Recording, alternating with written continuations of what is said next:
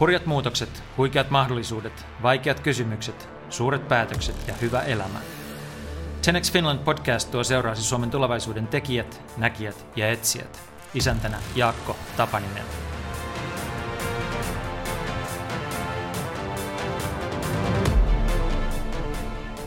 Henri Aleen oli ensin töissä Suomen perinteisissä ykkösravintoloissa, Palasessa ja Savoissa, ja alkoi sitten itse perustaa maan puhutuimpia ja rakastetuimpia uusia ravintoloita. Miten syntyivät Muru, Finjevel ja viimeisimpänä Ultima? Entä mitä vaadittiin, että hänestä tuli Suomen suosituimpiin ja kansainvälisimpiin kuuluva TV-kokki? Tässä monipuolisen hurmaavassa keskustelussa puhumme muun muassa murun satumaisesta menestyksestä, aeroponisesta perunankasvatuksesta, suomalaisen ruoan hurjista mahdollisuuksista, siivoamisesta johtamisen työkaluna, Twitter-räjähdyksistä ja elämästä paniikkihäiriön kanssa. Hyviä kuunteluhetkiä!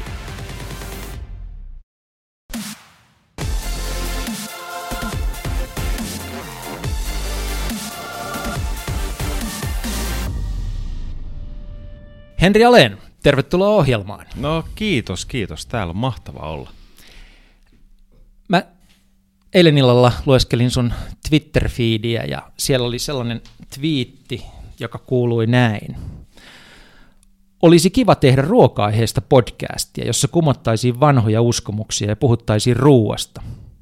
Mutta mun ääni on niin nariseva, että raajuustokin kuulostaa paremmalta. Niin, totta se on. Mä en ihan varma tuosta äänestä, mutta mua kiinnostaa tämä ajatus siitä, että minkälainen olisi sun ruoka-aiheinen podcasti, joka kumoaa uskomuksia? Mitkä on ne uskomukset, joita sä lähtisit ampumaan alas? No Aloitetaan ehkä, siitä. Niin, ehkä se on se, että, että huomaa, että on vuosikymmeniä ja kohdannut samoja kysymyksiä äh, ihmisiltä, ja tota, niin aina kertoo vähän niin kuin automaattisesti ne samat jutut, että tämä ei pidä paikkaansa. Ja on paljon sitkeitä uskomuksia, mitkä elää mm-hmm. ruoanlaitossa ja ravintolamaailmassa. Ja mun mielestä niistä olisi niin kuin tavallaan kiva keskustella ja tavallaan kertoa totuus. Puhutaan nyt vaikka lihan paistaminen. Edelleen niin kuin puhutaan, että pinnat kiinni, että nesteet pysyy sisällä. Ottaa vaikka aiheena pinnat kiinni vai ei. Käsitellä se, onko siinä mitään järkeä, eikö siinä ole mitään järkeä, onko se kemiallisesti niin kuin totta vai eikö se ole, ja loppupeleistä onko sillä mitään väliä. Tai amma, elämä ammattikeittiöissä, puhutaan, että on kiirettä, stressiä, hikeä, sitä ja tätä ja tota ja bla bla bla, niin, niin kuin rehellisesti käydä läpi sitä, että, että mitä se ihan oikeasti siellä on, mm. ja onko se oikeasti tämmöistä. Että on niin paljon semmoista niin mystiikan verhoa ruoka-alalla ja ravintola-alalla ja ruuassa tai ottaa joku asiantuntija, että geenimanipulaatio vastaan äh, tuholaistorjunta. Ja. Äh, ihan niin kuin tällaista. Mun mielestä se olisi, se olisi sairaan siistiä, koska ne olisi helppo teemottaa. Vanhat keittiömestarit versus uudet, mitä on tapahtunut. Siis näitä aiheitahan on niin kuin miljoona. En mä tiedä, kyllä kiinnostaako ne ketään, mutta mun mielestä se idea on hauska. Miten suureksi sä tunnistat Suomessa sen yleisön, jota toi kiinnostaa. Mua kiinnostaa heti kuulla, että miten nämä pinnat kiinni menee, että mä oon oppinut ton.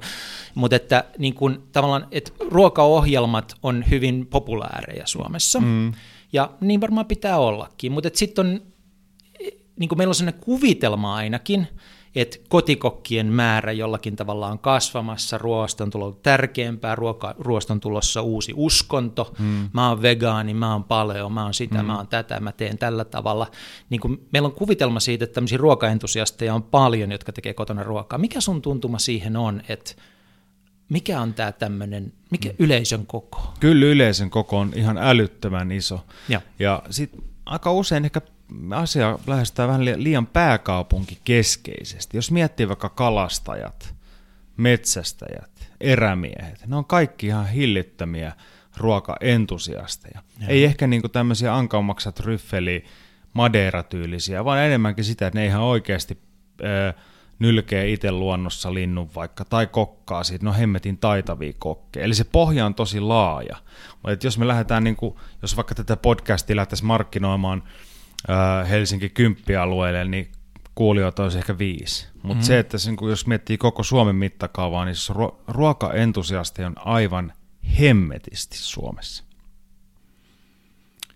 Olisiko hemmetisti puoli miljoonaa, miljoonaa. Varmasti löytyy. Siis niin kuin, Mä, saan, mä veikkaisin, että semmoinen puoli miljoonaa joo, on niin kuin oikeasti semmoisia intohimoisia. Ja sitten on paljon semmoisia sleepereitä, semmoisia nukkuvia, jotka ei tavallaan kommentoi hirveästi mitään, mutta sä huomaat, kun sä heität jonkun langan jostain, mm. niin sit siitä innostaa ihan hirveästi. Niin Eli siis- niitä on paljon. Niitä on tosi, tosi, todella paljon. No sä oot heittänyt, tai siis varmaan tarkoituksetta heittänyt jotain tämmöisiä kokeilupalloja, kaikki, tai aika moni muistaa Muttigate, mm. että sä mainitsit, että mikä on parasta mm, tuota, tomaattisäilykettä, Joo. ja sitten ne loppukaupoista saman tien, sehän kertoo jotain Siis siitä. kyllä, ja ihmiset haluaa kokeilla, että Suomesta on hyvin kokeiluhalusia Joo. liittyen ruokaan ja avoimia, koska meidän ruokakulttuuri on aika nuori. Joo. Ähm, ja se tarkoittaa sitä, että me suhtaudutaan uusiin asioihin hirveällä innolla. Mm-hmm. Ja kyllähän tuo niinku ruokatrendi, kokkibuumi, niin mun mielestä se on niinku ollut jo ehkä kolme vuotta, neljä vuotta aika niinku laskusuhdanteessa. Se näkyy esimerkiksi siitä, että ammattikouluihin hakee niinku tosi paljon vähemmän porukkaa ö, kokin opintoihin. Ai se huippu, jolloin kokit oli kovimpia Se on mennyt, kolleja, niin, on. niin se on ohi. Joo, se on siis sanotaan, että neljä vuotta sitten, kolme, okay. kolme neljä vuotta sitten, niin kuin aika selkeä taitos siinä. Ja se on musta hyvä. Se on niin kuin hyvä, koska se on nyt tasottunut ja, ja homma on tullut tavallaan järkeä. Eli mun mielestä se ei ole huono homma. Että ihmiset edelleen on niin kuin ruokaentusiasteja, mutta semmoiset niin kuin kiivaimmat, ää, kiivain tavallaan buumi, niin on ohi. Joo, joo. Just nytten, puhutaan nyt siis. Se voi olla, että se vaihtuu hetken päästä. Toisaalta taas, kun, no joo, kun ainakin kun Helsingissä katselee ympärilleen, niin ravintoloita, jos jonkinlaista, tulee koko ajan lisää. Kyllä. Et Siis niin kuin taas se, siinä mielessä buumi on edelleen päällä. On, on. Siis joo, että he, aika usein ihmiset vaan unohtaa sitten tavallaan sen, että kun ne katoaa. Mm. Eli ravintolat, mistä kohkataan vaikka paljon, niin ne voi olla, että menee kiinni ja puoli vuotta kukaan edes muistaa, että semmoinen on ollut. Eli se muutos on kyllä tosi valtava, koska taloudellisesti ravintola-ala on pirun vaikea. Joo. Eli se, että sä oot tosi kova ja menee ihan hyvin, niin se ei vaan riitä. Että sun pitää oikeasti niin kuin olla ihan niin kuin parhaimmistoa, jotta se taloudellisesti kannattaisi. Ja se on hurjaa, miten nopeasti ne katoaa mielestä, että tota, puhutaan kohta noista sun ravintoloista pikkusen enemmän, mutta et mu- tästä ei ole kauaakaan, kun mä olin sellaisessa tilanteessa, että kavereiden kanssa ruvettiin miettimään, että mikä se Henri edellinen rafla oli. Joo. Että nyt kun sä avasit Ultiman, Joo, niin, niin mikä se oli, mikä sen nimi oli? Joo. Ja sitten niin piti hakea hetken mielestä, vaikka ei siitä ole kauhean monta kuukautta, kun se suljettiin. Ei, mutta sitä mä tarkoitan. Että, niin. niin, niin. Ei, mutta sitä mä tarkoitan, että se on hyvin nopealiikkeinen ala. Joo. Ja tavallaan sitä ei kannata vaan niin unohtaa. Että se on hyvä pitää mielessä. Ja myöskin se, että jos haluaa tehdä pitkäjänteistä työtä ja jäädä mieliin, niin se vie sitten oikeasti jo. Puhutaan, että kolme, neljä vuotta on aika lyhyt aika siinä. Joo. Mutta vielä jos katsotaan niin helikopterista suomalaista ruokakulttuuria, ja sä sanoit, että on olemassa tämmöisiä uskomuksia ja niin edelleen, niin jos sulla olisi taikasauva, niin mitkä muutamat asiat sä muuttaisit meikäläisessä ruokakulttuurissa ja elämässä ruoan kanssa? No kyllä mä, Mikä harmittaa? sinänsä sanotaan, että mua ei ehkä harmita suoranaisesti mikään, mutta ehkä se, että kunnioitus oman maan hienoja asioita kohtaan. Joo. Eli me pidetään hirveän itsestäänselvyytenä, vähän niin kuin me pidetään itsestäänselvyytenä öö, yleistä terveydenhuoltoa ja hammashuoltoa ja koulutusta. Että tavallaan ne on meille vähän semmoisia, niin kuin, että, että, että ihan kiva juttu. Mm. Mutta tota, niin ei tuolta yliopistostakaan nyt mikään hirveä kiire jengiltunut olevan valmistua, jotta siellä olisi uusille tilaa.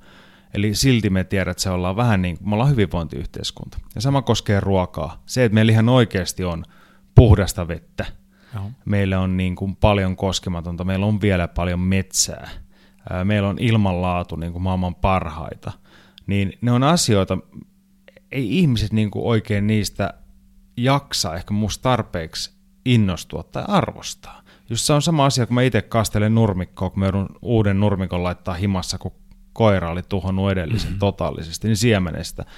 Ja sitten nyt kun on ollut aika kuivaa, ja mä kastelen sitä aamuisen ja illoin, niin välillä mulla tulee sinne olo, niin kuin, että, että se nurmikko on luksus. Että mä voin tästä niin kuin oikeasti pistää 50 litraa vettä aamuisen ja illoin puhdasta juomavettä, jotta mä saan niin kuin vihreän pihan. Ja tavallaan musta se on idioottimaista touhua, mutta sitten tavallaan sit tulee myös se, että, että nurmikko on luksusta.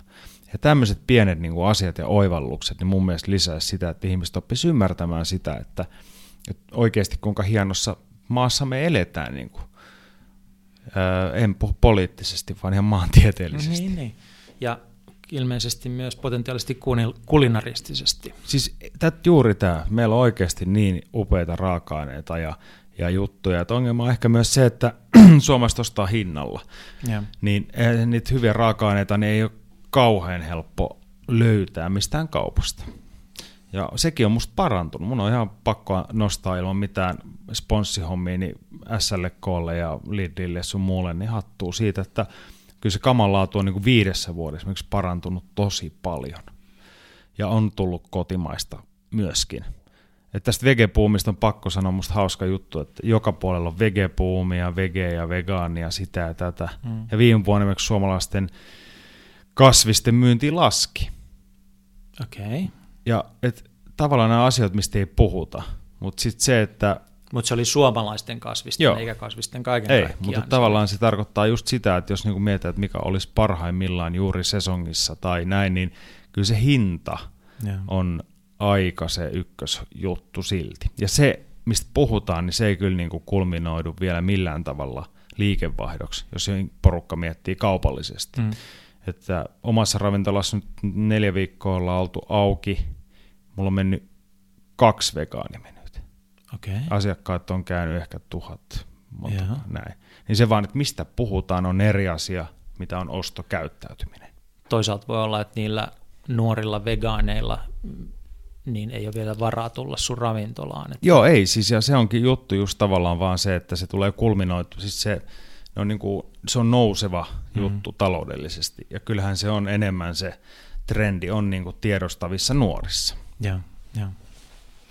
Miten kaiken kaikkiaan, tapaan trendeissä on kaksi puolta, Mit, mitä trendejä sä näet tällä hetkellä, mitkä vahvistuu, sä mainitsit tuon vegaanipuolen ja näin edelleen, mutta toisaalta sitten niin tekee mieli kysyä sulta ammatti-ihmisenä, että mikä sun käsitys on sitten niin kuin, ikään kuin terveellisestä, kaikella tavalla niin kuin mm. hyvästä syömisestä? Hyvässä syömisessä mun mielestä kaiken ajan olisi oikeasti se nautinto. se on ihan tutk, tutkittuakin juttu, että jos sä tunnet syyllisyyttä siitä, mitä sä syöt, niin sun, sun äh, nälkäreseptorit häiriintyy, jolloin sulla on koko ajan nälkä, jolloin yeah. niin sun ruokailu menee pieleen. Eli sen sijaan, että sä vedät yhden vaikka sokerimunkin päivässä hyvällä fiiliksellä, hmm. niin se on parempi kuin se, että sä podet huono omatuntoa joka asiasta, mitä sä teet. Ja silloin se paino ei laske mihinkään. Mutta siis kyllä mun, mun niin on se vaan, että osta tuoretta – tee se itse ja nauti, niin mun mielestä se on niin, niin hyvin, hyvin yksinkertainen resepti. Et yksi taksikuski mulle kerran sanoi, että puhuttiin jotain huoltoaseman ruokailuista, niin hän sanoi hyvin, että hän ei taju sitä, että, että äijät jauhaa siinä tankille, että pannaanko 95 vai 98 ja mikä rikkoo venttiilit ja onko missä on paras bensa ja hirveä näin. Että se on helvetin tärkeää, mitä sinne autoon laittaa, mutta se mitä itsestä tankkaa, niin sillä ei ole mitään väliä. Ja mun wow. mielestä se oli ihan hyvin niin kuin, todettu tältä kuskilta. Se on jäänyt mun mieleen. Tota,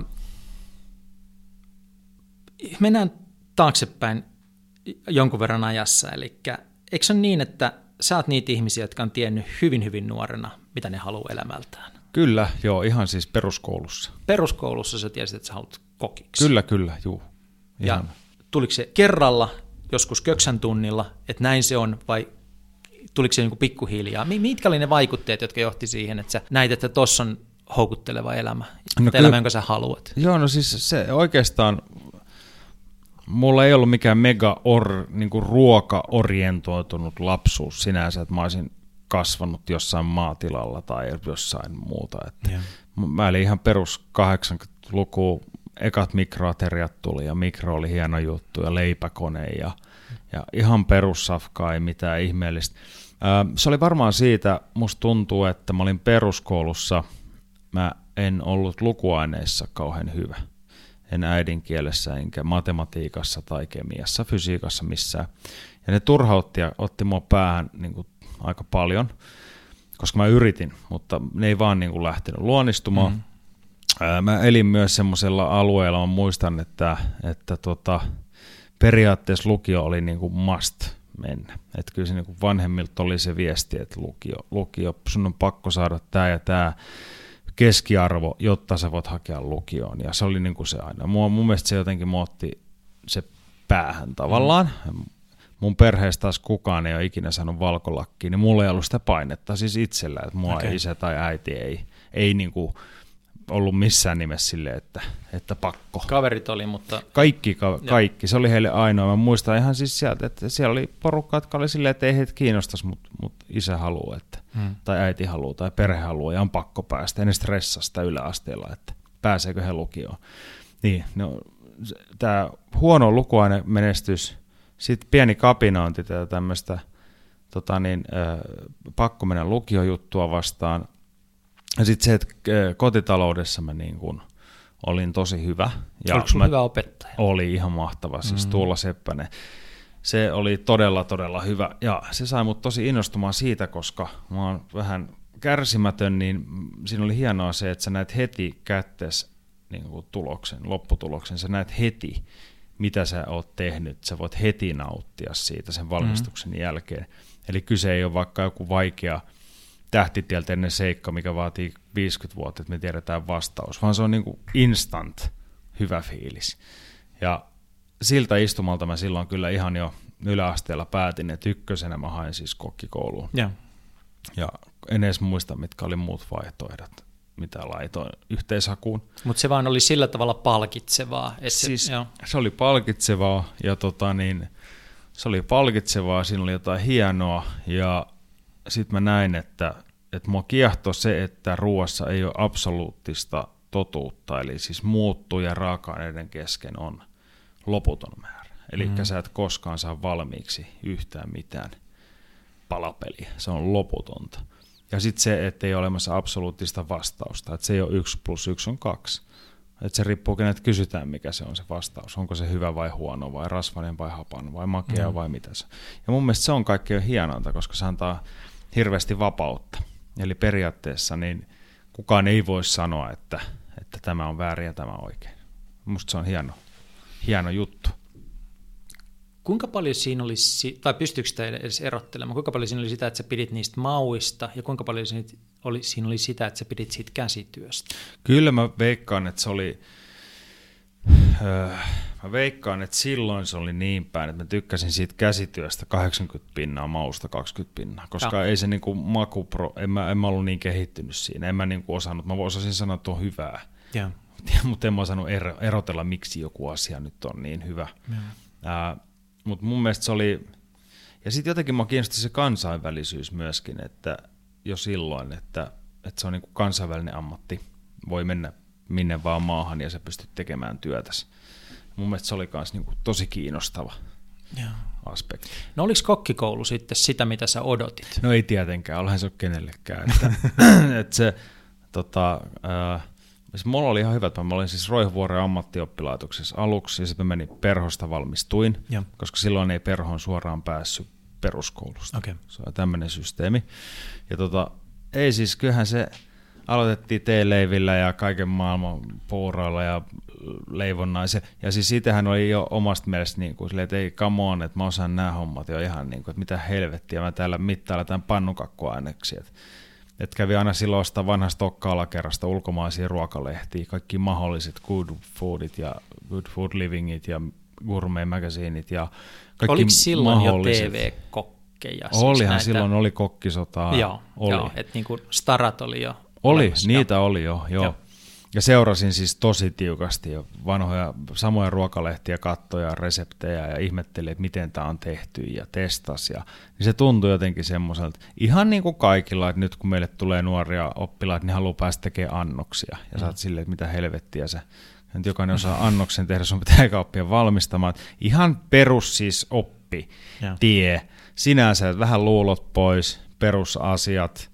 Ja ehkä se sitten muuttui siinä vaiheessa, kun menin työharjoittelemaan harjoittelupaikkoihin, siis eli itse ravintoloihin.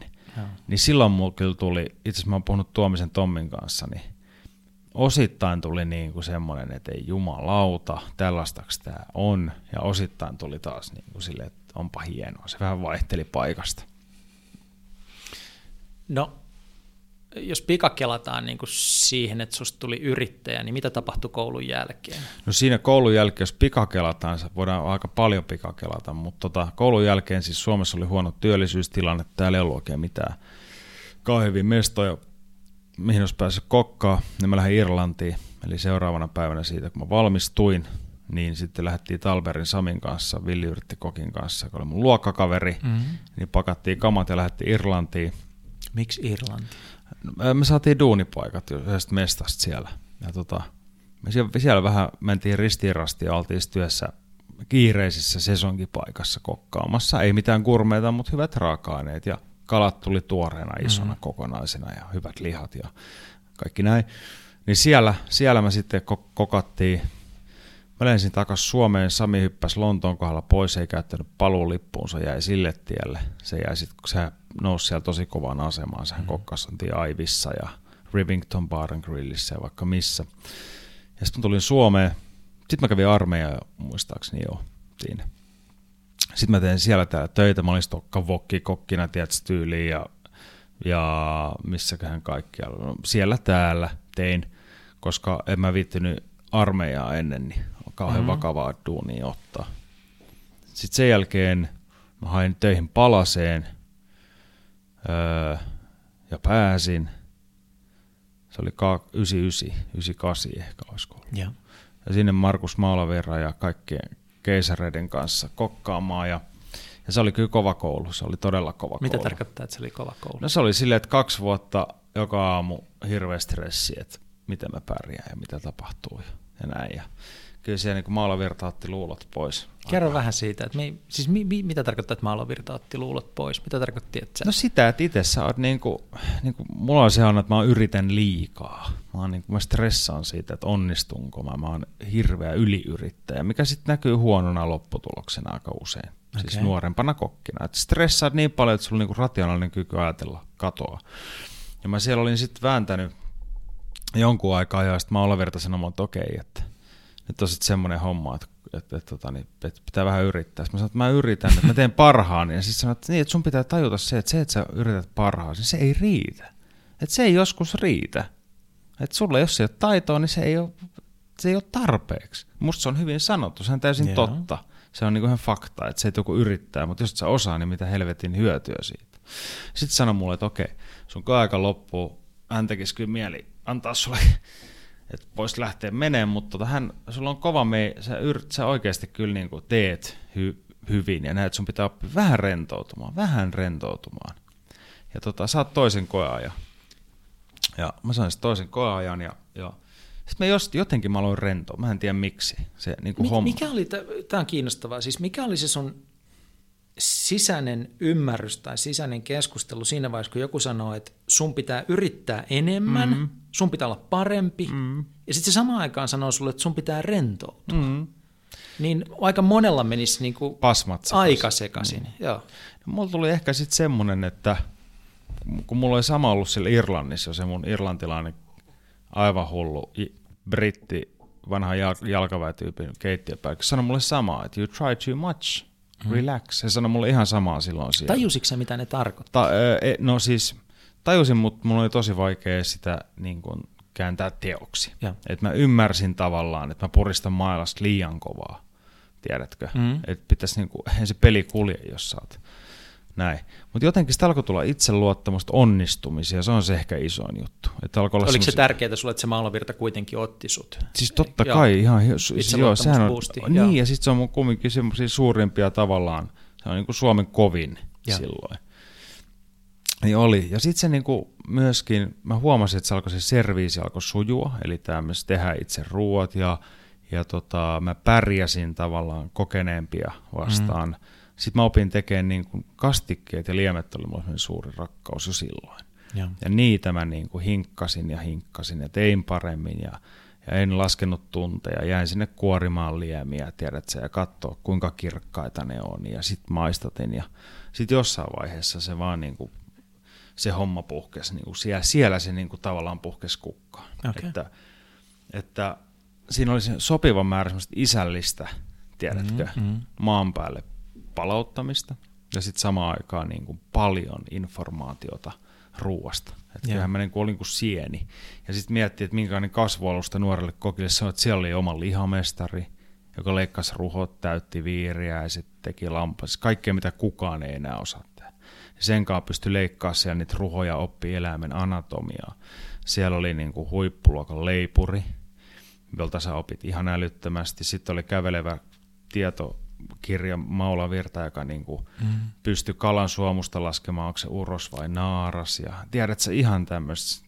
Ni, niin olihan se hieno aika. Mutta sitten sieltähän mä lähdin Savoihin sitten. Joo. Vähän matkan päähän. Joo, joo. joo vaihdoin pari kerrosta alemmaksi, koska Palase on kymppikerros, Savo oli kahdeksas kerros. Mm. Menin sinne ja siellähän sitten tavallaan se työ, mikä oli Palasessa tehty, niin Savoissa se tuntui aika iisiltä. Eli silloin kun menin Savoihin, niin eihän siellä ollut mitään lihamestareita ollut, eikä siellä itse hapatettu voita, eikä niin kuin, se tuntui vähän semmoiselta, että ei jumalauta. Että mä, Tämä on mm. niin kuin downgradeaus. Ihan oikeasti, Oho. siis 2000, nyt, mä puhun, nyt ei puhuta tästä päivästä, ettei kukaan sekoitu, mutta 2000-luvun alkupuoli, 2002 ja. ehkä. Sitten se oli Kai Kallio, on nykyään sinne, mm. ravintola sinne, oli silloin keittiömestari siellä, josta tuli myöhemmin keittiöpäällikkö. Ja hänen kanssaan meillä meni tosi, tosi hyvin niin kuin yhteen jotenkin kaikki asiat. Et me tehtiin hyvää työtä ja sitten mä olin mä 23, kun musta tuli Savoin keittiömestari muistaakseni. Ja se oli niin iso juttu, että tavallaan pääsi johtaa sitä koko hommaa. Ja, Koit sä olevas valmis siihen? Ää, joo, kyllä mä itse asiassa koin, koska Kaitso oli niin hyvä tavallaan semmoinen isähahmo. Hmm. Ja, ja mulla tuntui, siis mulla ideoita oli niinku ihan loputtomasti niinku omasta mielestä. Ja tota, se oli ihan hemmetin kiva aika. Huippukiva talo olla töissä ja yksi Suomen hienoimpia ravintolata vieläkin. Ja, ja se oli, se oli niinku se oli tosi tosi siistiä. Ja sitten samaan aikaan alkoi tulla sitten nämä telkkarijutut. Mä aloin tekemään aamutelkkaria silloin tuolla Ruokala TV. Ja. Moikkari aamussa. Tein ekan kirjani siitä pari vuotta ja, ja sitten se olikin semmoista, että mä ajattelin, että nyt alkaa ruokavuodet, että nämä varmaan 30 hel- helpottaa, mutta ei ne vieläkään helpota, vaikka on 40. Mutta se oli semmoista, ehkä se oli kyllä makeeta aika. No hyppäsit sä sitten Savon jälkeen? Savon jälkeen? yrittäjäksi? En vieläkään. Et vielä. En. Mä menin Nokkaan. Mä olin okay. ravintolan Nokas keittiömestarina jonkun aikaa. Joo. Sekin oli tosi hauskaa. Vedin kokkikouluun siellä ja, ja, tota, niin, ja se sama ruokafilosofia, mikä oli ollut Palasessa, kun se oli niin kuin Maula Virta ollut kanssa Nokassa, Joo. niin se oli siellä. Eli se oli tutut raaka-aineet ja, ja se oli, se oli hemmetin, hemmetin siistiä kanssa. Sitten mä tein cateringin jonkun aikaa Jyrki Sukulalle, ja, ja silloin mä niin kuin hyppäsin tavallaan yrittäjäksi. Eli mä totesin, että ei vitsi, että mä voisin itse asiassa laskuttaa, tehdä niin kuin oman firman kautta. Mm. Tiedätkö? Ja se oli aluksi vähän että wow, että uskaltaako ja näin.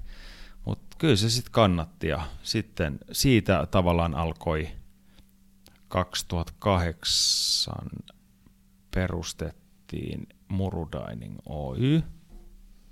Kyllä. Nikin kanssa – ja, tota, ja filosofia oli yksinkertaisesti se, että, että pientä superlaadukasta cateringia, niin hyviä dinnereitä, pienimuotoisia juttuja, mutta tehdään ne niin kuin viimeisen päälle. Rennosti, mutta viimeisen päälle, että niin kuin oikeasti hyvin. Ja tota, ei mitään. Totta kai siinä taka-ajatuksena oli silloin kerätä pääomaa omaa ravintolaa varten, tietysti ja. koska ei meillä ollut rahaa sinänsä. Ja silloin oli aika vaikea saada. 2008 tuli pankkikriisi. Ehkä vaikein aika. Niin, Joo. niin oli rahoituksen saaminen ihan pirun no. vaikeaa. Ja sitten pääomasijoittaja ei haluttu. Eli sitten sen takia päätettiin tehdä. Eikä siinä mitään. Sitten me tehtiin sitä pari vuotta ja me kerättiin joku 150 tonnia suunnilleen rahaa. Ja tota, siitä se lähti. Se pääoma kiinni ja Samuel Angelov ja Timo Linnanmäki, vanhat kollegat, tai itse Samu mä en tuntenut niin hyvin. Kysyttiin, että lähettekö mukaan, nyt olisi ravintolalle tila löytynyt Fredalta, mm. kiinalainen ravintola Shanghai City, ja, tota, ja ne oli silleen, että no hemmetti, että miksei. Ja, ja tota, tavallaan siitä lähti muru liikenteeseen. Saatiin vuokrasopimus neuvoteltua, meillä oli neljä viikkoa aikaa rempata se tila. Meillä oli kaksi remonttiätkää, johon meillä oli varaa kahdeksi viikoksi. Okay. That's all. Se oli niinku se budjetti. Ja sitten samaan aikaan yritettiin vielä siinä vähän tehdä cateringia, että saisi jotain kassavirtaa. Ja, ja tota, loppua historiaa. Et sitten avattiin marraskuussa 2011 ja ekan kahden viikon jälkeen meillä oli erilainen meny aluksi, hmm. vähän erilainen. Eka kahden viikon jälkeen todettiin, että hei, tämä helvettiin nämä alakartlistat, teillä ei tee mitään, että myydään pelkkää menytä, menytä ja pari spessua, että saadaan homma vieläkin sujuvammaksi. Ja sitten mä muistan sen yhden lauantain, kun Niki, Nikillä oli tapana, että se purki varaukset siis tietokoneelta ennen iltaa ja sitten illan jälkeen. Tavallaan niin kuin vastas laittoi varauskalenterit kuntoon. Niin se yksi lauantai tuli, se purki, purki 300 varausta, illan jälkeen se avasi läppäri, laittoi sen kiinni ja sanoi, että ei tässä ole mitään järkeä. Että me ollaan neljä kuukautta varattu täyteen jokainen kattaus maanantai, äh, tiistaista lauantaihin. Ja meillä on semmoinen jonollista, että tämä menee tukkoon tämä tietokone. Mitä sun mielestä tapahtuu? Mä en tiedä. Nyt mä oon ihan täysin, täysin rehellinen. Mä en tiedä. Sä et tiedä, mihin te osuitte. Mä, mä en tiedä. Siis ihan koska sekin, että ei me siinä alussa musta ollut hirveästi mitään mediaa. Meistä joku Hufvudstadsbladet kävi tekemään jonkun jutun ja ei, ei, ei meistä ollut niinku hirveän paljon. Mutta sitten taas toisaalta me oltiin... Ei, määrä... mutta se sit niinku, jotenkin se maine lähti hyvin nopeasti laukkaamaan. Siis niin lähti. Että kuuli, kuuli että se on erilainen, se on tosi makea, siellä on jotenkin hyvä, tunnelma. To, hieno tunnelma. Et, et nimenomaan ruoka oli hyvä, mutta puhuttiin siitä, että Kyllä, se tunnelma fiilis. on erilainen kuin muissa. Kyllä, ja se on totta. Ja sitten tämä viinijuttu usein mainittiin, Joo. että siellä on, siellä on huippuviinit ja, oh. ja näin. Ja sitten niinku rupesi kuulemaan sitä, että joo, niillä on niinku kuukausien jonotuslista, Joo. jolloin ilman muuta, että erilainen ja kuukausien jonotuslista, niin se on niinku tavallaan tarina, joka lähtee sitten jo niinku laukkaamaan niin. itsestään. Et se oli, sitähän me jouduttiin tehdä semmoinen temppu, että me otettiin, oliko se semmoinen kuin, mikä hemmet, Table Online, muistaakseni. Joo, Joo tämmöinen varausjärjestelmäsysteemi. Joo. Koska siinä ei ollut mitään tärkeää purkaa sitä varausten määrää. Se meni ihan jo niin kuin mauttomaksi se hmm. touhu. Ja otettiin se. Öö, Sitten me kysyttiin, että voitteko te rajoittaa sen kolmeen kuukauteen sen, sen ajan. Että voi varata, hmm. että ei pidemmälle, koska ongelma on se, että jos jengi varaa liian pitkälle, niin ne unohtaa, sit kun se varaus on, okay. ja sitten ne ei tuu. Tavallaan tiedät, että sulla on ja puolen vuoden päästä varaus, kun se vaan hätäpää ensimmäisen saatavan. Kysyttiin, että voitteko te näin. Sitten ne katsoi meidän dataa ja laittoi, että onko tämä joku messukeskus vai mikä tämä, kun täällä on varauksia näitä. Onko tämä joku iso messupaikka? Sitten ei, että tämä on pik- pikkuinen bistro siis Helsingissä. Ja siis nehän koodaa kaiken Saksassa. Hmm. Siis, äh, ne ilmoitti, että joo, että tässä on nyt semmoinen ongelma, että jos he tekee sen muutoksen, että se on kolme kuukautta eteenpäin, niin sen pitää koskea kaikkia heidän asiakkaita ympäri maailmaa. Eli he ei voi pelkästään meille tehdä sitä. Mm-hmm.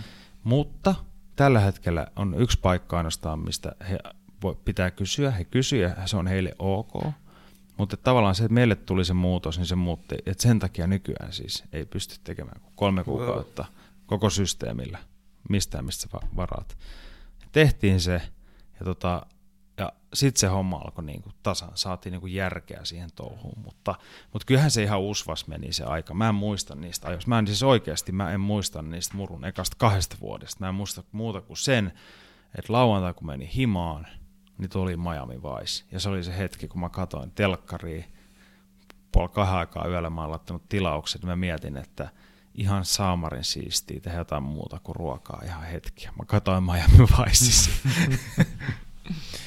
Vaikuttiko se teidän catering-yleisö siihen, että sitten kun ravintola avattiin, niin teillä oli jo tavallaan tehty, kyllä, rakennettu markkina? Kyllä, kyllä, se oli ihan mieletön juttu. Eli jos nyt miettii sitä, että mikä yritys voisi toimia niin, että sä olisit vaikka avaamassa, sanotaan, jonkun pienen kaupan tai jotain muuta, ja kaksi vuotta aikaisemmin sä tapaisit satoja, jo tuhansia ihmisiä ja kättelisit ne kaikki ja mm. tekisit tavallaan niille – niin kuin showcase. Niin kun sulla olisi semmoinen kahden vuoden rekisteri, jokaisen saisi tavannut silmästä silmään ja, ja kätellyt. Ja sitten kun sä ilmoittaisit, että hei, nyt on mahdollisuus tulla koska vaan syömään, tai ja. näin. Niin se oli todella, se oli ihan älyttömän iso impakti sillä. Silloin kun te teitte sitä cateringia, niin oliko teillä paljon kilpailua just siinä nishissä? Ei. Tehdään niin kuin tosi hyvää, tosi niin kuin pieniin ja, tilaisuuksiin. Ja re, ei ollut ei, koska me saatiin niinku rimpsut isoilta, koska isot Joo. catering-yritykset ei halua tehdä pieniä, koska ne ei ole taloudellisesti yleensä kauhean kannattavia, Joo. kun se on alku volyymibisnestä catering. Joo. Niin tota, ei vaan, siis meillähän just se, se tavallaan sieltä tuli paljon asiakkaita. Joo. Ja sitten oli sen lisäksi oli vielä pankkeja, öö, vakuutuslaitoksia. Sitten me vedettiin kokkikoulussa, vuokrattiin groteskin kellariin, vedettiin siellä Mm. mm. kokkikouluja. Parhaimmillaan meidän päivät oli semmoiset, että me käytiin tekemään jossain pankissa lounas, mentiin keittiölle, purettiin kamat, pakattiin, mentiin vetää illaksi kokkikoulu. Sitten seuraava päivä taas lounas, Mm. ilta kokki. Se oli niinku, että kyllä me siltä jyskytettiin ihan niinku täysin. näin jälkikäteen ajateltuna toi on niin kuin melkein kuin jostakin yrityksen rakentamisen oppikirjasta Mm. toi, mitä tapahtuu, mutta sä tuskin ajattelit sitä ihan niin loogisesti silloin, Ei. kun sä olit sen keskellä. Ei, ei, ei, silloin ei osannut. Meidän niin kuin, se loogisuus loppui siihen, että, että ostetaan vaan mitä tarvitaan ja ostetaan se laadukasta ja sen mukaan kun kasvetaan. Eli niin kuin, se rahalla tavallaan mitä on, niin Mm. pelataan niin paljon koko ajan sivuun kuin pystyy Joo. ja hankitaan vaan kun tarvitaan. Et mehän lähdettiin sillä, että meidän eka keikka, niin, niin me käytiin ostaa astiat Ikeasta ihan eka keikka Joo. jotain salaattikuloja. Mentiin mun henkilökohtaisella autolla. Kattolukku auki, kun sinne ei mahtunut muuten kaikki Joo. kamat. Sitten seuraava investointi oli pikku pakettiauto. Niin kuin ensimmäinen. Ja sitten lasipakit. Anteeksi, Riedelin lasit. Sitten kun oli varaa ostaa Riedelin laseille omat pakit, niin hankittiin ne lasipakit. Mm. Eli siis todella niin kuin ihan pikkuhiljaa. Eli Et ei lainaa, vaan aina. ei, Joo. juuri näin, omalla pääomalla. Ja mistä sä olit niin saanut päähän sen, että sä et halua ottaa lainaa tai sijoittajia, vaan että se pitää tienata se raha, joka käytetään? Se on mun tapa ihan mun elämässä, mihin mä oon kasvanut. Mm. Eli esimerkiksi mä en, ole, mä en halua olla kenellekään niin kuin velkaa. Mä en tiedä, älä kysy mi- mistä se johtuu, mä en osaa se on niin. Mutta mä en osaa olla, esimerkiksi mä en ole ikinä ostanut autoa lainalla tai leasingillä tai rahoituksella koskaan. Mä aina ensin ansainnut, säästänyt vaikka viisi vuotta Mm. ja sitten mennyt sinne autokauppaan ostanut se auto. Et ainoa laina, mitä on asuntolaina, on vaimon kanssa. Mut mitään muita lainoja tai mitään, niin mä en tiedä, moi pelottaa se, että mä en pysty hoitamaan niitä mun velvoitteita, jos jotain Okei, sattuu. okei. No sitten rinnakkain Murun kanssa, niin eikö ollut niin, että sun ura TV-kokkina jatkuu? Joo, kyllä. Silloin mä Mi- siis... Miten se oli aikaa sille? Ei ollutkaan. Et silloin se meni aika lääkkeiden voimilla kyllä, mutta mä tein siis aamutelkkarin jälkeen, mä tein tämmöistä Köyhät ritarit nimistä telkkariohjelmaa Nikin ja Merituli Lindströmin kanssa, nykyinen Väntsi, Hmm. neljä tuotantokautta. Sitten me tehtiin Sokkokokkia, missä mä olin Tuomisen Tommin kanssa Joo. itse asiassa, neljä kautta. Sitten alettiin nämä jenkkirundit Niki vasta ja Henkka vasta Amerikka. Ja ne, niitä tehtiin murun aikana. Miten se tapahtui? Miten se lähti liikkeelle? Mistä? Se lähti Kenen itse, idea se oli? Se on lähti itse asiassa sillä yksi, yksi tota, niin, tuotantoyhtiö, hyvin pieni, Suomalainen. joo joo, suomalainen, Mogul Media niminen, niin sieltä äh, yksi Ville soitti, siis hyvin pienet piirit kaikki tuntee toisensa, että hän nyt oli ollut studio-ohjaajana Sokkokokissa ja näin poispäin. Että tämmöinen idea, että lähettäisiin jenkkiä kiertää ja, ja tavallaan haastettaisiin paikallisia niin kuin, tyyppejä, Mm. ja heidän niin kuin, idea on se, että se saataisiin kansainväliseen levitykseen. Että tehdään niin kuin, kaksi, kaksi versiota aina, kuvataan Suomi-versio ja Jenkki-versio Joo. niin kuin samalla aikaa. Et räpit aina, repliikit suomeksi, tauko, repliikit englanniksi. Wow. That's, that's it. Ja tota, joo, sitä sitten tehtiin kolme vai neljä tuotantokautta. Se oli ihan piru hauskaa, että siellä tuli kyllä kierret todella rankkoja reissuja, mutta siellä tuli kyllä kierrettyä. Paljonko sä olit kerrallaan USAssa sitten? Kolme viikkoa. Kolme viikkoa. Joo. Ja montako tota, Jakso jaksoa? oli 12 jaksoa. kolmen viikon aikana? Joo. Wow. Joo. Ja siinä kyllä kierrettiin. Mä muistan sen, kun oli Anchorage Honolulu, oli toi legi, ja oli semmoinen, että ei hemmetti, kun oli talvitakki päällä, ja sitten kun tuli koneesta, niin joku heitti lein kaulaa, oli, että mitä helvettiä, missä on. Eihän siinä oikeasti rehellisesti niin hirveästi ehtinyt tutustua paikalliseen kulttuuriin, että, että aika usein se oli sitä, että hotelliin vähän pimeällä, herätys, kuvauslokaatiolle, kuvaus, pakkaus, siirtyminen seuraavaan lokaatioon. Joo. Mutta jälkeenpäin ihan, ihan, ihan hulluja rundeja ne oli. Crazyä tavaraa. Minkä takia sä luu... Vähän vähän samalla kuin toi, että muru iski johonkin ja sä et vieläkään tiedä mihin se iski. Tiedätkö mihin, minkä takia sä oot ollut niin suosittu TV-kokki? En mä osaa sanoa. Siis pakko myös sanoa, että mä en ole omasta mielestä ollut koskaan niin kuin super suosittu TV-kokki. Mä veikkaan, että ensinnäkin... Anteeksi, onko TV-kokki oikea sana? Voi se olla. Okay. Kokki, joka on myös tv Ainakin ihmiset tajuaa sen. Ei ja. mua häiritse se ainakaan. Okay. Mutta musta tuntuu se, että kenttä on aika pieni, kokit on aika mörkölle aika useasti, niin se, että jos Suomessa, niin mä oon aina sanonut, kun jengi on silleen, että no mitä, että oot telkkarissa. Mä sanon, että se, että Suomessa teet telkkariuraa tai jotain, niin ei se ole mikään Amerikan tempo. Lähepä mm. Manhattanille ja erottu siellä. Ja. Vittu, siellä on vähän enemmän kilpailua. Eli ehkä se, että musta on kiva kertoa ruoasta, musta on kiva puhua ihmisten kanssa, musta on kiva kokata. Ja se, että mä pystyn yhdistämään ne asiat, niin on vaan taannut mulle myös työtä sillä osa-alueella. Että, et, mutta en mä mikään, mähän on enemmän nykyään semmoinen household name, että en mä koskaan ollut mikään niin kuin, sukulla tai mikään supersuosittu televisiokokki. Mä oon niin semmoinen tasainen, tiedätkö että jengi tiedät. että mä oon varmaan enemmän niin kuin, joku uutisselostaja ruoka-alalta. joka hymyilee. niin, joka hymyilee, joo, kyllä. Mutta jos sä mietit kuitenkin niin kuin sitä, että miten noin sun ruokaohjelmat on ja mi- miten sä oot kehittynyt TV-kokkina ja sitten jos sä mietit vielä, niin kun sä varmasti seuraat joidenkin muiden ruokaohjelmia Joo. ja yrität oppia niistä, niin, niin tota, minkälaisia asioita sä oot kiinnittänyt huomiota? Mi- miten ja milloin ruokaohjelma saadaan toimimaan hyvin? Kyllä mun mielestä tärkein ruokaohjelmassa on ehkä se, että se, joka kokkaa, niin se tietää oikeasti. Ihmiset Sitten, näkee ja haistii sen hetken. Kyllä, just tämä. Mä muistan Tiina Nostrom, tai vai mikä se on, Tiinas Kötschek, että ruotsalainen mimmi, niin Mä joskus katsoin, että mikäs pikkutyttö tuossa oikein kokkaa. Ja sitten mä näin jakson, missä se heitti kokonaisen sian pöydälle ja lihaveitsellä palotteli tosi nätisti kaikki mm. sen koko possun. Ja, ja ihan niin kuin ammattimaista otteita. Mä olisin, että okei, okay, okei, tästä lähtien mä uskon kaiken, mitä tuo nainen sanoo. Että ja. ihan käsittämättömän taitava. Ja. ja niinhän se onkin.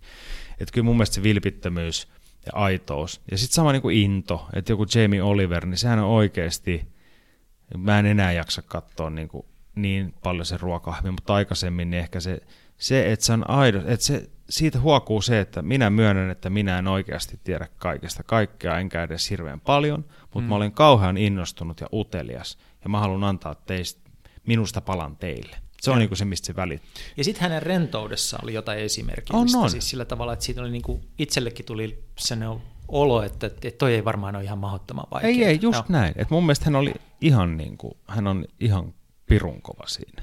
Ja. Taas Ramsey on mun mielestä niin kuin aikansa tuote. Ja. Ihan niin kuin hänen ravintolansakin, eli, eli kokki, machokulttuuri, vaarallista rockstar, pelottavaa, di, di, di. Niin mun mielestä se aika on niin kuin jo niin ohi, okay. että se ei enää kyllä tule takaisin. Joo, joo. No, laukataan vielä tätä tarinaa vähän tässä eteenpäin, kun, kun tota, öö, s, no sulla on useampia ravintoloita, mutta oikeastaan niin kuin, äh, kysytään tähän väliin, että miksi Finjevel, miten Finjevel tapahtui? Finjevel on, tota, joo. Ravintola, joka oli aivan ainutlaatuinen niin menultansa, Kyllä. sisustukseltansa, ruokailuvälineiltänsä, konseptiltansa, ja jolla oli jo ensimmäisestä päivästä lähtien päätetty, että koska se pannaan kiinni. Joo, kyllä. Yhdellä Helsingin parhaimmista paikoista. Joo, se oli ihan, se, Finievel on ehkä sellainen vähän keskisormen osoitus niin kuin nykyään rahan himoa ja, ja voiton tavoittelua ja trendejä ja valta. Se on niin kaikkia vastaan uiva otus. Eli jos mietittiin Tommin kanssa, mä sanoin joskus Tommille, että hei, mietti, mikä on sun mielestä niin vähiten kiinnostava ruokajuttu, mikä on, se on silleen, no perinneruoka, että se ei kiinnosta pätkääkään mm. ketään. Mä okei, okay, joo, joo. No, tota, niin, no mikä se on eniten kusessa oleva, toi tommonen ravintola skene, fine dining, just oli mennyt Postreissa oli laittanut ovet säppiin ja Luomo oli mennyt kiinni ja, ja tiedätkö, Michelin tähtiä lähti pois. Mä otan, okei, okay, olisiko siistiä, tehdään suomalaiseen perinneruokaan perustuva fine dining ravintola. Et, et niin kuin näin. Ja sitten mä avasin sitä ideaa hänelle vähän enemmän toki. Olin mä sitä miettinyt siis niin kuin syvemmälle, mm. miksi ja mitä ja näin. Mutta tavallaan siinä oli idea se, että jos sitten niinku tehdään tämmöinen konsepti, niin se pitää tehdä niin kuin ylihyvin. Että tehdään sitten ihan kaikki. Tehdään niin kuin aivan, viedään se niin kuin överiksi. Ja. Silloin tavallaan se toimii. Ja sehän toimi, se toimi. Se oli ihan huippusuosittu. Ja musta hauskinta on se, että suomalaiset ihmiset, jotka on ollut ravintola niin kuin peruskävijöitä, mm. vaan semmoisia ihan normaaleja tyyppejä, mm. Varsinkin Kehä kolmosen ulkopuolelta. Niitä tuli paljon. Ja vaikka se oli vähän fansin näköinen paikka ja, ja, ja näin, oh. niin he oli kuin kotona koska se ruoka on kotoisa. Tirripaisti maistuu tirripaistille, muikut maistuu muikulle. Öö, aladoopi oli oikeasti aladoopia. Niin he tunsi itsensä hirveän kotoisaksi ja he nautti siitä hirveän paljon. Mun mielestä se oli tosi hienoa. Mutta sen lisäksi esillepano oli semmoinen, että se toi hymyn huulille joo. joka kerta, kun uusi oli, ruokalaji tuli eteen. Joo, ja joo. kevyttä ja leikkisää. Ja, mutta harvoin mä oon nähnyt oikeasti, että semmoinen reisitaskuhousu niin kuin sandaalit ja sitten prätkät, tuommoinen prätkäkerhon nahkaliivit mm. tyyppi istuu siinä chef's tableissa, syö ja on niin kuin itku silmässä, että tämä on ihan samanlaista kuin hänen mummonsa teki. Mun mielestä silloin on osuttu johonkin. Silloin se, että jos me voidaan niin kuin tunnetasolla vaikuttaa, koska ihmisten oli jopa vihaisia silloin, kun me tiesi, että alettiin lähde loppua. Niin me saatiin vihasoitto, te ette voi sulkea tätä paikkaa, te ette voi toimia ne, ette te niin kuin, ja maaseudulta tavallaan se, että kuinka paljon, että me ollaan tehty niin kuin hatunnosto, että hienoa, että me tuodaan esille näitä vanhoja ruokalajeja ja sun muita. Niin se osui jotenkin niin moneen, designillisesti, maullisesti, tarinallisesti, siinä oli niin kuin haavoja tavallaan ulkomaalaiset, ne oli ihan hämmentyneitä, että, eihän tämä, niin kuin, tämä ei ole yhtään niin kuin Tanskasta ja Norjassa. Ei olekaan, tämä on niin kuin Suomessa. Ja se oli musta hienoa. Se oli todella, todella hieno reissu jotain siitä, niin kuin, että kuinka paljon ihmiset siitä tykkäsi, niin kertoo se, että senhän suunnittelit sen esineet ja sisustuksen Tuuli ja Kivi Sotamaa, Joo. jotka on myös ollut tässä podcastissa vieraana. Mä vaan niin kuin itsekin kysyin Kiviltä, että, että hei, että mitä niille kamoille tapahtuu, mm. että voisiko mahdollisesti ostaa jonkun mm. muiston sieltä. Ja Kivi sanoi, että sä et tiedä, kuinka moni on tullut kysyyn. Kyllä. Tota, ja ne on pakattu jonnekin jemmaan Joo, no odottamaan jotakin määrittelemätöntä tulevaisuutta, mutta että ihmiset halus ostaa palasen Palan. Joo, joo, kyllä. Ja musta oli ihanaa, kuinka myös ulkomaalaiset rakasti. Meillä kävi yksi pariskunta kolme kertaa Australiassa syömässä. Wow. Ekan kerran vahingossa ja kaksi kertaa okay. tarkoituksella. Kun sä sanoit, että se oli keskisormen näyttämistä, niin samaan aikaan sulla oli kuitenkin ilmeisesti halu todistaa jotakin, joku väite suomalaisesta ruoasta. Kyllä. Ehdottomasti. Ja mikä se väite on sun sanoin? Se väite mun mielestä mun sanoin on se, että meillä on täysin uniikkia ruokakulttuuria. Meillä on täysin niin kuin kilpailu vertaisia tarinoita verrattuna muihin Pohjoismaihin, jotka on maailman ykkösiä mm. ruokamatkailussa. Meillä on olemassa kaikki välineet. Meillä on markkinointi, meillä on muotoilu, meillä on raaka-aineet, meillä on valmiit ruokalajit – kun se paketoidaan oikealla tavalla, niin sitä voisi viedä ihan minne vaan. Ja se on se, että mä toivon, että joku tarttuisi siihen. Että mun puolesta saa jatkaa perinnettä. Eli niin kuin, että meillä on se keittiö, meillä on ne raaka-aineet, kysymys on paketoinnista. Kyllä, täysin, brändäys ja paketointi. Ja mun mielestä se on niin kuin se iso juttu, koska kuinka moni turisti on muut tullut kysyä, where can I get some Finnish food?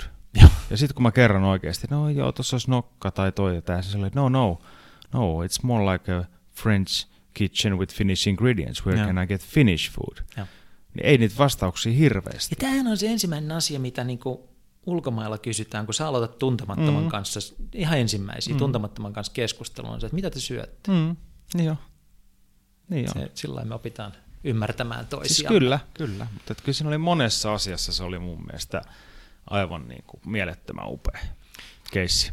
No sitten suunniteltusti se pantiin kiinni ja aloitettiin Juh. remontti. Kyllä. Ja nyt on sitten pakko sanoa, tavallaan niin kuin, siinä on jotain samaa tietysti sen niin kuin röyhkeydessä. Mm, ja samat suunnittelijat. Ja samat niin. suunnittelijat mm. niin kuin, tässä design-puolella, mutta konsepti on kyllä kovin toinen. On, täysin. Et nyt sulla on Ultima ja siellä kasvatetaan ruokaa siellä ruokasalissa, jota mm-hmm. niin kuin syödään.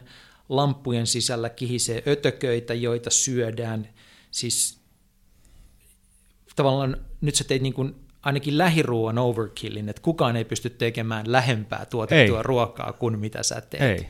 Mi, mi, mikä on, niin kuin, mi, mi, kenelle sä näytät nyt keskisormea tai, tai mi, mitä sä todistat Ultimalla? Keskustapuolen. No ei. tota, niin, ää, ei. Ää, Ultima mun mielestä sinänsä, että se on niinku, tavallaan voisi sanoa, että se on suomalaisen ruoan tulevaisuus. Tai Okei. ruoan tulevaisuus. Ruoan tulevaisuus. Jotta sä Joo. voit ymmärtää tulevaisuutta, niin sun pitää ymmärtää menneisyys. Minkä takia tehtiin Finievel. Jotta, jo- jos et sä ymmärrä mitä on juuret, Joo. niin et sä niinku pysty kasvattamaan sieltä mitään. Se on niinku raaka fakta. Ja sen takia mä näen, että tämä on niinku suora jatkumo Finievelille Mm. niin kuin ideologisesti. Ja tavallaan se, että ennenhän ruoka oli se, missä on ihmistä. Oli maatila, siellä oli lampaita, lehmiä, ihmiset oli nähnyt eläimiä, pihalla kasvo viljaa juureksi ja mitä ikinä. Niin tässä ei sinänsä mitään uutta. Tässä on vaan se, että ihmiset on muuttanut kaupunkiin, mutta se ruoka ei ole ikinä tullut perässä. Mm. Eikä sen tarvikkaan tulla eikä pidäkään tulla kokonaan. Mutta mun mielestä tämä on niinku showcase siitä, että tämä on niinku nykyään tai tulevaisuuden tavallaan maatila, että sulla, sä et näe ehkä lehmiä, mutta sä näet nykyään aika sen proteiinitehokkaan sirkan vaikka lampussa. Mm. Sä voit katsoa, kun se on siinä, missä sinä olet. Joo. Sä pystyt kasvattamaan ö, kasveja, yrttejä, mausteyrttejä, kaalia. Ö, meillä on ilmaperunat tulossa aeroponisissa tolpissa. Levä on kasvamassa myöskin, spiruliina siellä, Joo. näin. Ja kaikki se, kun paketoidaan tavallaan siihen, että ottaa huomioon se raaka-aineen niin kuin alkuperä täysin jäljiteltävissä oleva, mm. öö, hävikki mahdollisimman vähäiseksi ja paketoidaan se niin kuin pirun kovan keittiön ammattitaitoon, niin siinä on vain musta semmoinen niin kuin ase, että, että meillä on ihan mielettömän hieno oikeasti Hävikki mahdollisimman pieneksi. Joo, eli se, että pyritään hyödyntämään ihan kaikki. Ja, sit Ja meillä mahdollisimman vähän heitetään pois. ilman. mahdollisimman vähän pois, totta kai, koska se on tyhmää. Ja. Mä jotenkin pikkuhiljaa ruvennut miettimään, että se on osittain niin kuin osa ravintoloiden liiketoimintamallia. se me, pitäisi olla. et me, niin, mutta et siis mm. vaan perinteisesti silleen, että me niin kuin asiakkaat maksetaan paljon ruoasta, mm. josta me syödään vain osa. Mm. Mm. Että se on niin kuin se pois heittäminen on ollut osa sitä bisnesideaa. Kyllä. Ja nyt sä käännät sen ympäri niin, että se ei enää ole. Niin Kyllä, ehdottomasti. Enkä mä mikään sen asian suhteen pioneeri ole. Et se on, on niin paljon muitakin, jotka on tehnyt pidempään jopa Joo. sitä. Mutta mua kiinnostaa se, että mihin kaikkeen nykyteknologia tavallaan pystyy. Joo. Niin kuin energiatehokkuuteen, ruoantuotantoon, miten se vaikuttaa makuun. Musta se on niin kuin enemmän semmoinen tutkimusmatka myöskin, No, missä asiakkaat saa olla mukana. No siltä se vähän tuntuu. Se tuntuu niin kuin jopa siltä, että kun menee ultimaan, se on silleen niin kuin jotenkin jännästi retrofuturistinen mm. se ympäristö ja sitten se kasvatetaan omat ruo- oma niin kuin ruoka siinä ihan vieressä, niin tulee sellainen olo, että tämä on avaruusalus, mm. joka kohta nousee tästä ilmaan ja lähtee jonnekin kohti Marssia ja sitten mm. me syödään näitä sirkkoja mm. ja yrttejä, jotka kasvaa tässä ympärillä mm. erilaisissa pylväissä ja Kyllä. häkeissä. Kyllä. Ja silti ollaan yritetty saada, että se ruoassa on niin kuin lämpöä ja lähituottajia käytetään paljon. Mm.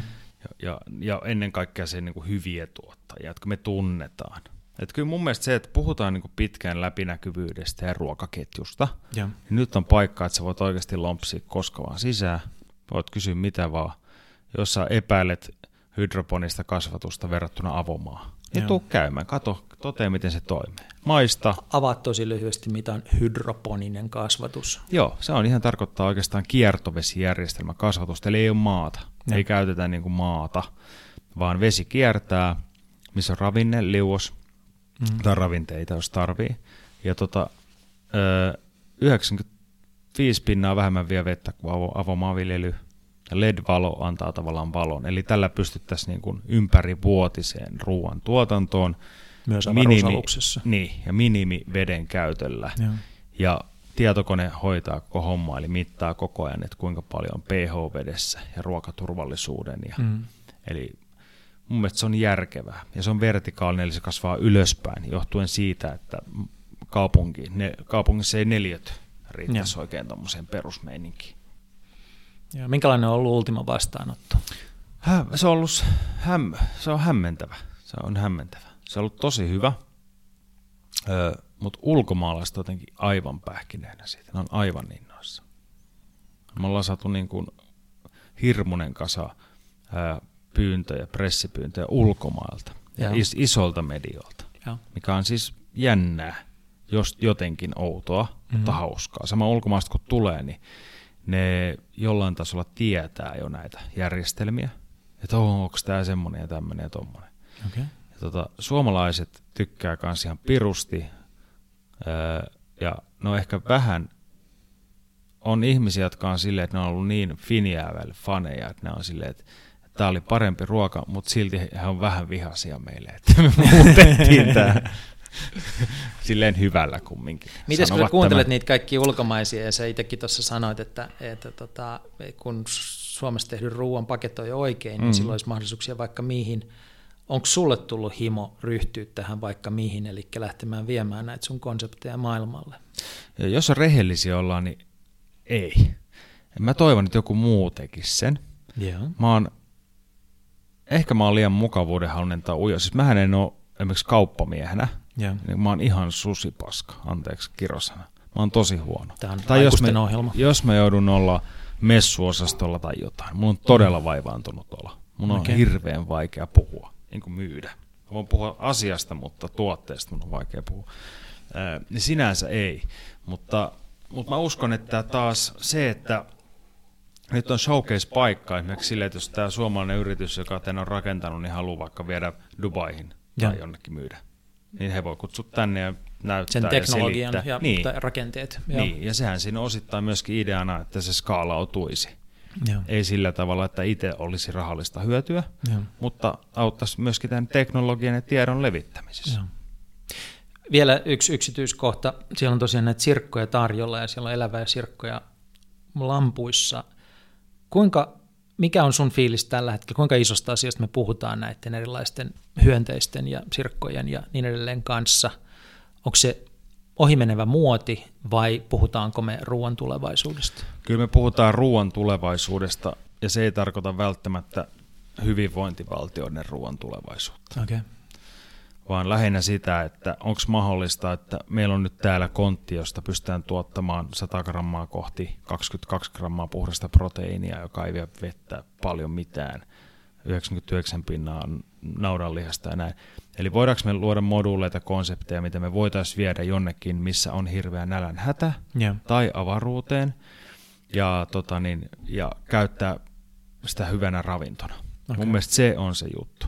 Et se, että Tämä on ravinnon tuotantoa kyllä, pikemminkin. joo, joo, enemmän ehkä. Kun, ja sitten, mutta se, mitä harvaan tajunnut Suomessa, varsinkaan lehdistö, terveisiä vaan, on se, että tämä on yksi asia, missä me ollaan ruotsalaisia edellä. Ruotsissa ne ei saa kasvattaa sirkkoja, se on kielletty lailla, eikä syödä tai myydä niitä. Meillä saa Prismasta sirkkaleipää. Niin, meillä saa Suomessa. Meillä kasvaa käpylässä sirkkoja. Eli se tavallaan, että me ollaan ihan niin kuin tämän asian edelläkävijöitä mm. teknisesti ja maailmallisesti. Mutta ei kukaan täältä huuda sitä. Se on hir- aika jännää, että mi- mihin, missä al- paikassa alkaa kehittyä joku uusi asia. Mm. Se kehittyy usein semmoisessa paikassa, missä sitä ei ole tajuttu reguloida. Joo. Se on sama asia kuin tämä älyliikenne. Mm. Niin Suomessa ei ole tajuttu reguloida sitä hengiltä vielä, niin, Niin. niin sen takia se kehittyy täällä Kehittyy, kuin niin. nopeammin jossain Joo. muualla. Joo. Mutta mä uskon, ja mua kiehtoo, koska totuus on se, että sirkka on hemmetin hyvän makuinen raaka-aine. Joo. Koska siinä on kitiini ja se on sama aine kuin ravun kuoressa. Siinä on vähän rapumainen meininki. Joo. Niin se, että meidän ammattilaisten kokkien tehtävänähän on valmistaa, tehdä siitä sellainen tuote, mm. että se on niin perkeleen hyvä, että ei enää välitä, mitä siinä on. Joo. Että onko se sirkkaa vai onko se nautaa. Silloin me ollaan onnistuttu. Ja silloin me voidaan tehdä isompi impakti. Mä haluaisin seuraavaksi kysyä sulta vähän johtamisesta. Sä sanoit, että sä et ole kauppamies, mutta jonkunlainen johtaja sä kyllä oot, kun sä ravintoloita johdat ja keittiöitä johdat, ja sulla on useampi ravintola. Ja mä mietin, että kun mä olin kerran Finjevelissä syömässä ja sitten niin kuin ilta meni niin pitkäksi, että me oltiin vissiin viimeiset asiakkaat ja lähdettiin pois, mm. niin mä näin sut siellä keittiössä pesemässä lattioita. Ja niin kuin, mä katsoin vielä, että ai perhana, että niin kuin itse omistaja pesee lattioita täällä ja vielä niin kuin aikamoisella niin kuin huolellisuudella ja tarkkuudella, että sä keskityit siihen lattian Kyllähän se pesemiseen. pitää että tää puhdas olla. Juu, juu. Ja tämä niin kuin saa mut sitten kysymään sitä, että miten kaveri, joka keskittyy siihen, että se pesee lattian tosi hyvin, mm-hmm. niin samaan aikaan johtaa useampaa ravintolaa. Niin että, mm. mi, siis tavallaan, jos sä oot tosi käsityöläinen, mm. niin sit sä keskityt siihen omaan tekemiseen mm. helposti. Mm. Samaan aikaan sun pitää keskittyä siihen, että sä saat useamman ravintolan niin kun konseptit pyörimään ja keittiöt pyörimään ja laadun pysymään mm. ja niin edelleen. Niin miten sä johdat itseäsi, miten sä johdat ihmisiä? Mä, mä oon aina johtanut, tai mä oon todennut se ihan jopa kantapään kautta, että paras tapa menestyvään paikkaan tai ravintolaan tai on se, että sä oot ihmisten kanssa – sä oot siellä, missä ihmiset on, sä teet heidän kanssaan työtään, jolloin sä voit velvoittaa asioita. Ää, jos sä lähdet pois, niin kissat alkaa hyppiä pöydille, hmm. tulee kinaa, tulee ongelmia, henkilökemia. Jos sä lisäät väliportaita, välijohtoa, eli käännäs niin kuin ihmiset, jotka vastaa sinulle, niin se voi niin kuin tavallaan olla yksi ratkaisu, mutta mun mielestä on tärkeää, että kokkina, siis mä en nyt mä puhun vaan ravintolalasta, mm. koska tämä ei koske kaikkia aloja. Että ei niinku kaupan omistajan tarvitse kassalla välttämättä olla. Mutta se, että mun mielestä pitää olla siellä, missä ne ihmiset on, tehdä niiden kanssa töitä, ja silloin sä näet niinku millisekunnissa, kun tuut töihin, niin sä aistit heti mikä meininki. Sä aistit heti, että onko ollut jotain jännitettä, öö, onko asiat tehty huolella, onko millainen ilta tulossa. Aistit sen kaiken ja sä pystyt heti re- omistajana reagoimaan niihin tilanteisiin. Mutta se edellytys on, että sä osaat sen kaiken. Joo, se pitää, joo. totta kai pitää joo. osata. Kyllä, kyllä siis joo. Ja se ammattitaito rakennetaan taas sitten peruskokkina tai, tai keittiömestarina. Mutta se on siksi mulle tärkein, että mä en halua sanoa, että mä en luota, mutta musta on pirun kiva olla töissä – ja pestä. Musta se lattian pesu on mun yksi lempparihommi tiskauksellisesti. No siltä se vähän vaikuttaa. Ei, se, mä tykkään. Siis sä näet heti käteen jälkeen. Mä oon ihan samanlainen kuin silloin yläasteella vieläkin. Ja täyttä, edelleen teen siis ihan täyttä työvuorolistaa ravintolassa. En tiedä kuinka monta vuotta vielä pystyy tai jaksaa, mutta mutta siis sulla on kuitenkin muru ja sitten teillä on pastis. Suellen ja pastis ja ultima, kyllä. Niin, niin tota, ethän se voi olla niin kuin kaikkien kanssa kaikkialla koko ajan. En, en voi, mutta... Et miten, miten sä johdat niitä ravintoloita, joissa sä et kauheasti ehdi olla? No oikeastaan Ultiman, äh, toi Sueleni porukkaan pyörii siinä koko ajan, keittiömestari. Mm. Mulla on ihan vierekkäin, ja. eli siinä on hyvä käydä asioita läpi ihan helposti, maistaa uusia annoksia. Mm. Murus on taas Turo Väärti, joka on ollut siis neljä, viisi vuotta siellä. Hän oli keittiömestarina silloin, kun mä olin siellä itse. Eli ja. mä tunnen ihan kokannut monta vuotta. Ja. ja meillä on niin hyvä suhde semmoinen, mm. että mä luotan häneen. Ja hän lähettää mulle menyt aina, käykö tämmöinen, mä katson läpi ja totean, että ei helmetti, en mä itsekään pystyisi parempaan. Ja sitten mm. Angelovin Samuel on myös murussa. Pastis on paikka, mihin mä oon ehkä vähiten tavallaan sotkeutunut. Siellä on mun kollega Timo Linnamäki. Mm. Eli menysuunnittelussa joo mukana, mutta tota niin, enemmän mä käyn sille, että mä käyn siellä syömässä toten, okay. toten että kaikki on ihan helvetin. tai jos jotain korjattavaa, niin kerron. Mm. Mutta ehkä se, että sä oot siellä, missä oikeasti ne on ne duunarit, niin se on mulle se ollut kaikkein tärkein niin kuin asia siinä, että asiat on toimineet hyvin.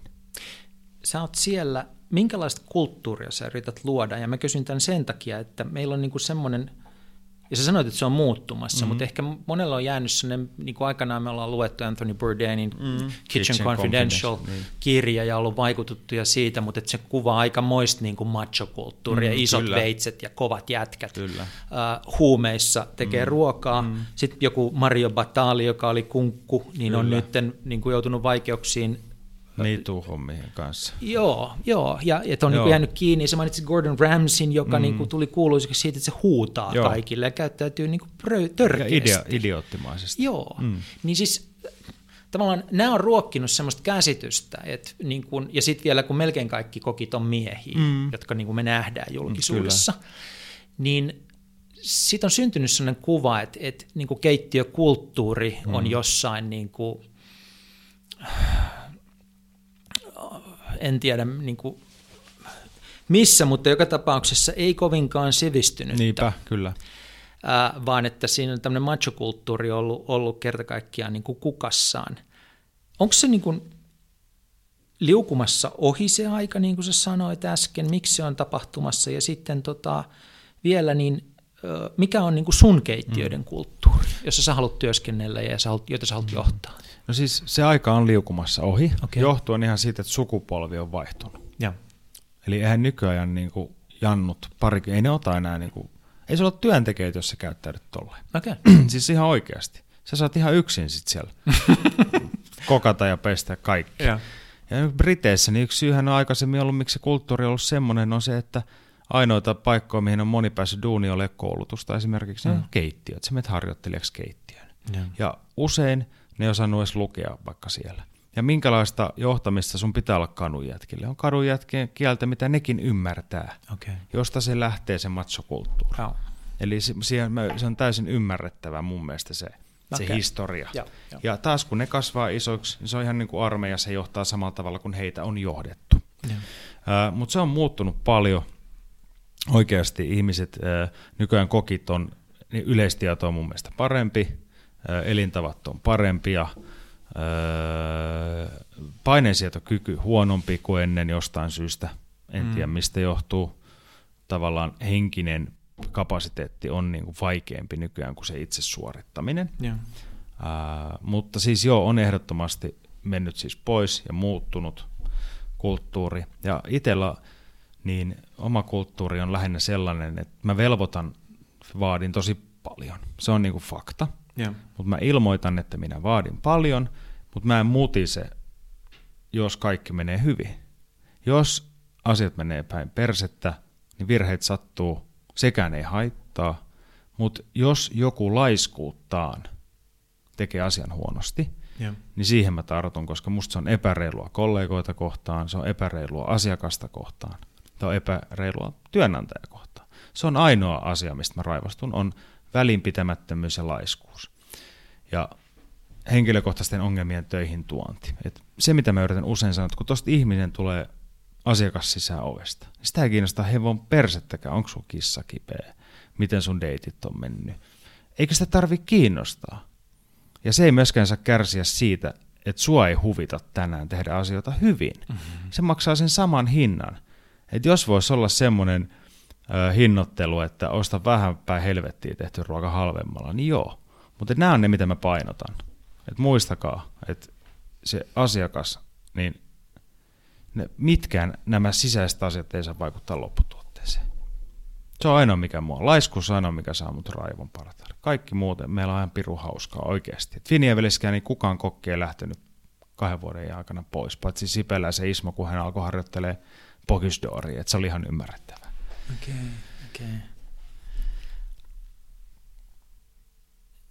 Eli laiskuuteen sä puutut. Entäs sitten mitä sä teet silloin, kun vaikka ihminen olisi laiska, mutta jos ei sen niin kuin suoritus yllä Riitä. ihan siihen. Niin. Silloin mä, mun mielestä tärkeintä on ensin yrittää niin kuin kokeilla yksinkertaisesti vaan todeta, että tämä on huono. Mm. Että tehdään paremmin. Ja jos hän yrittää tekee, kyllä yleensä kyllä ihminen oppi, josta kiinnostaa. Se on nyt vaan niin kuin, sen mä oon huomannut. Ja. Ää, mutta mun mielestä se virhe usein tehdään rekrytoinnissa.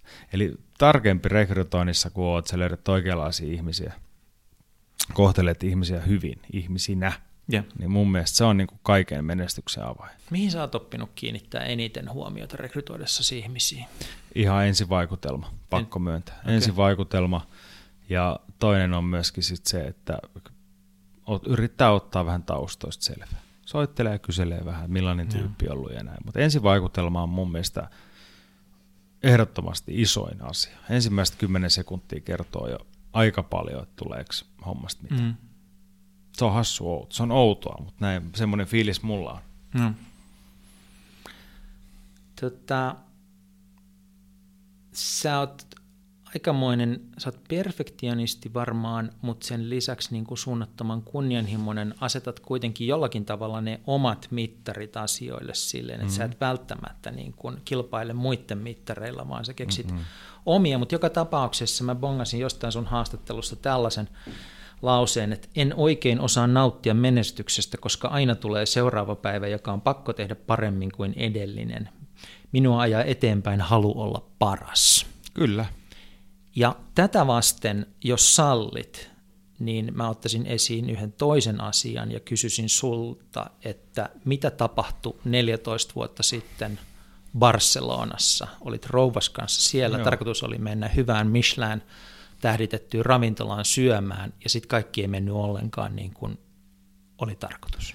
Joo, se oli silloin, se puhkesi tavallaan ekan kerran toi paniikkiherja, paniikkikohtaus siellä, ja, ja olihan se nyt outo hetki, koska just oli miettinyt, että Herran kiitos, että, että en ole tullut kipeäksi, että pääsen syömään tänne paikkaan. Paikka oli siis El Bulli ja, ja tota, legendaarisimpia maailman parhaaksi valittu monta kertaa ja, ja. ja vaikea saada pöytä sun muuta. Ja just sillä hetkellä, kun olin miettinyt, että onneksi en tullut kipeäksi, että pääsen sinne syömään, niin iski tämä tämmöinen äh, paniikkikohtaus, missä siis silmässä sumeni ja pumppu hakkaa 200 ja kämmenet hikoilee ja tuntuu, että, niinku, että kuolee, koska luulet, että sä oot sydärin. Ja, se on ja. niin uusi tuntemus, että ja. ei ole mitään haju, mikä tämä homman nimi oikein on.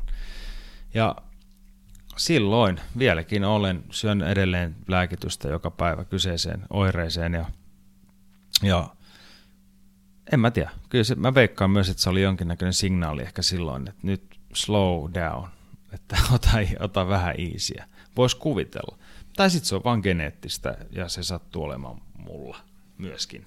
Mitä sun lääkärit on sanonut sulle siitä, että onko se jotain, no. joka vaan puhkee stressin seurauksena, että kortisolitasot on liian pitkään liian korkeat mm. ja sitten ne purkautuu jollain tavalla vai, vai tota, onko se geneettistä vai no kyllä siis mikä suuri, sun ymmärrys on? No mun ymmärrys on se suurin osa psykologin näin lausunnoista se liittyy siihen niin kuin, äh, kontrollin menettämisen äh, niin kuin pelko.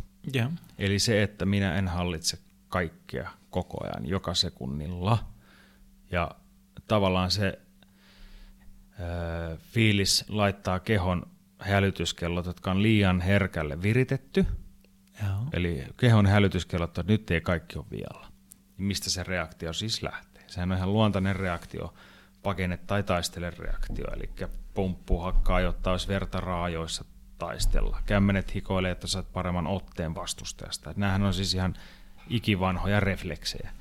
Ja se niin kuin mulle on sanottu, että osalla palohälytin on vähän herkempi kuin toisilla. Okay. Ja se antaa vääriä hälytyksiä.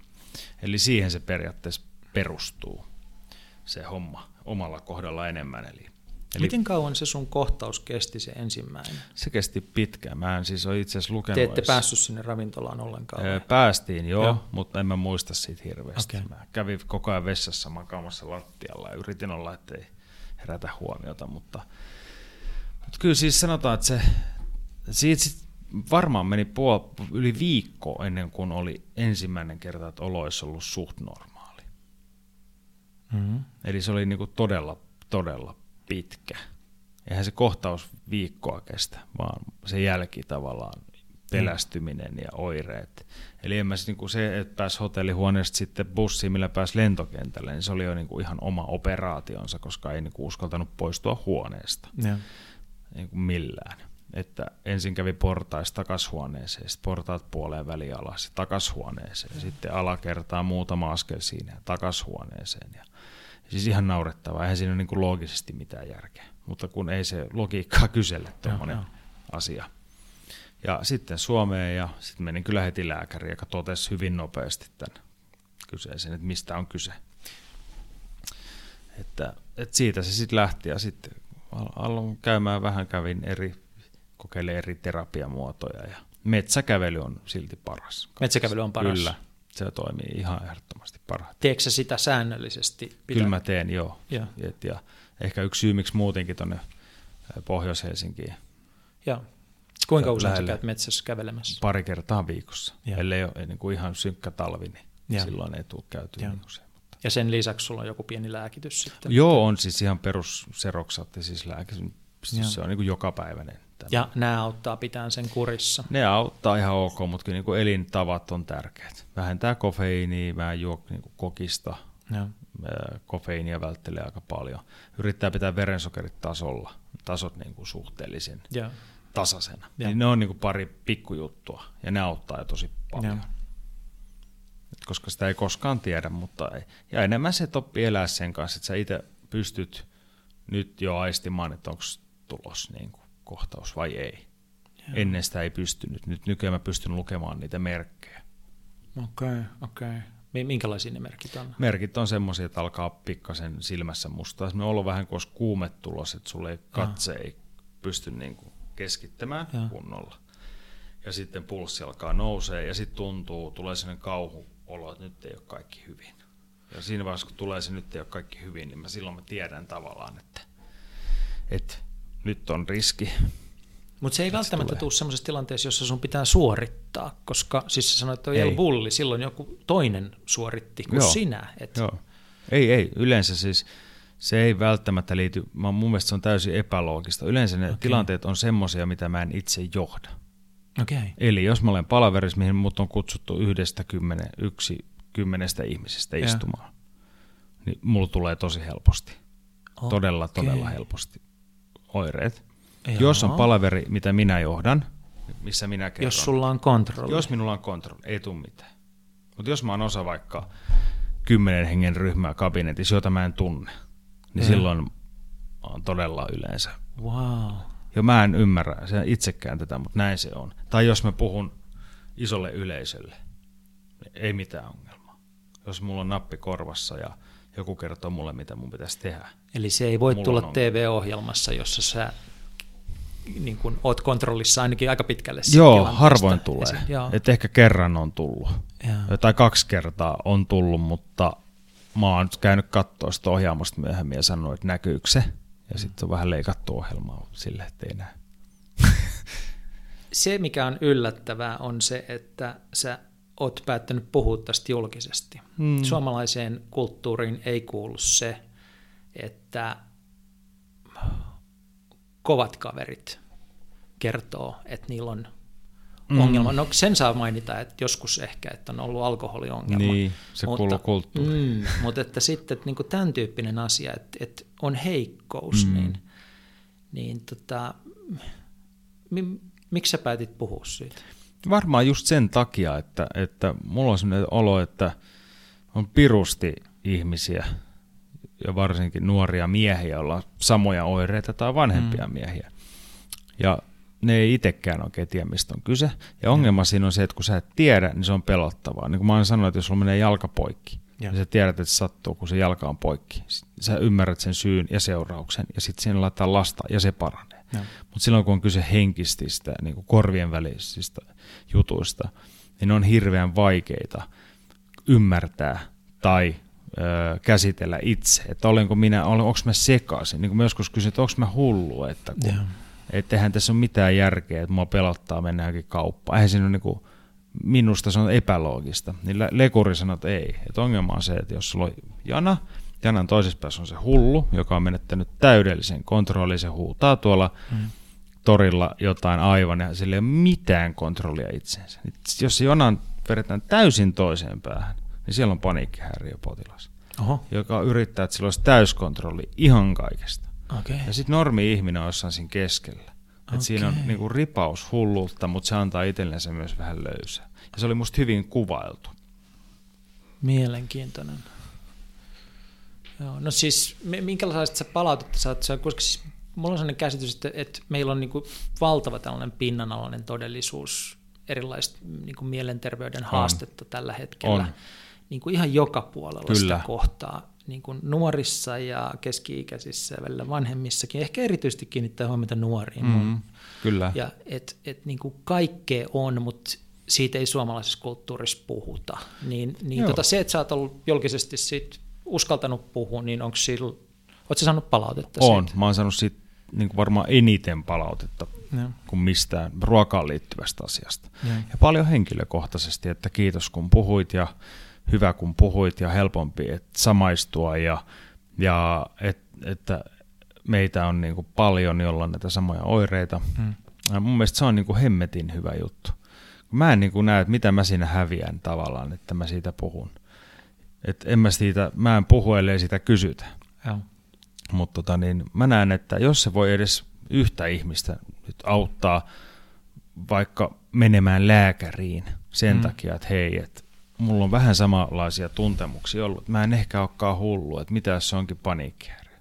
Niin sehän on mahtava asia, jos voi auttaa vaikka yhtä ihmistä, niin sehän on mun jo, se on jo iso juttu silloin. Tuosta julkisesta puhumisesta vielä yksi kysymys, joka liittyy sun Twitter-käyttöön, Joo. joka on yhden sortin julkista puhumista sekin. Mm. Äh, sä oot sanonut, että sulla on joku 26 000 seuraajaa ja 46 000 twiittiä, mm. vai mitä se on, siis suuria lukuja kuitenkin, oot innokas sen parissa. Sä oot sanonut, että sä rentoudut twiittailemalla. Joo. Onko se oikeasti niin? On, on. Mä en käytä Twitteriä, mulle Sä et markkinoi itse. Ei, ei. Twitter on mulle jotenkin semmoinen, että, että se ei ole mun firma, ja. vaikka siis onhan se varmasti monen silmissä. Mutta mulla on semmoinen olo itsellä, että se on mä, joka siellä on. Ja mä sanon, mitä mua huvittaa just sanoa mm. ja rehellisesti. Ja tota, mun mielestä se on siksi ihan pirun hauska. Itse asiassa niin viitaten tuohon äskeiseen keskusteluun, niin ei sua sit huoleta se, koska sosiaalisessa mediassahan sä et voi kontrolloida mitään mm. muuta kuin omaa feediäsi, mutta sen jälkeen niin kuin ihmiset voisivat reagoida siihen, mm. miten sattuu ja, ja, ja näin edelleen, niin ei sulle tule sit semmoinen olo käyttäessä Twitteriä, että sä menetät kontrollin. Ei, koska ei. mä oon menettänyt, mä oon pari kertaa pari geittiä aiheuttanut. Ja mitkä lähti ihan niin kuin lapasesta. Ja, ja, tota, ja, ja silloin mä olin ihan varma, että mä enää ikinä käytä Twitteriä tai näin, näin, näin. Mutta sitten mä niin kuin opin tavallaan sen, että et sä pysty sitä sä et, sitä sä et voi. Et sillä elämän alueella sä oot sallinut itsellesi sen, että sä et voi kontrolloida On, sitä. ja sitten se, että mä en ota enää niin raskaasti, jos joku kritisoi tai sanoo jotain.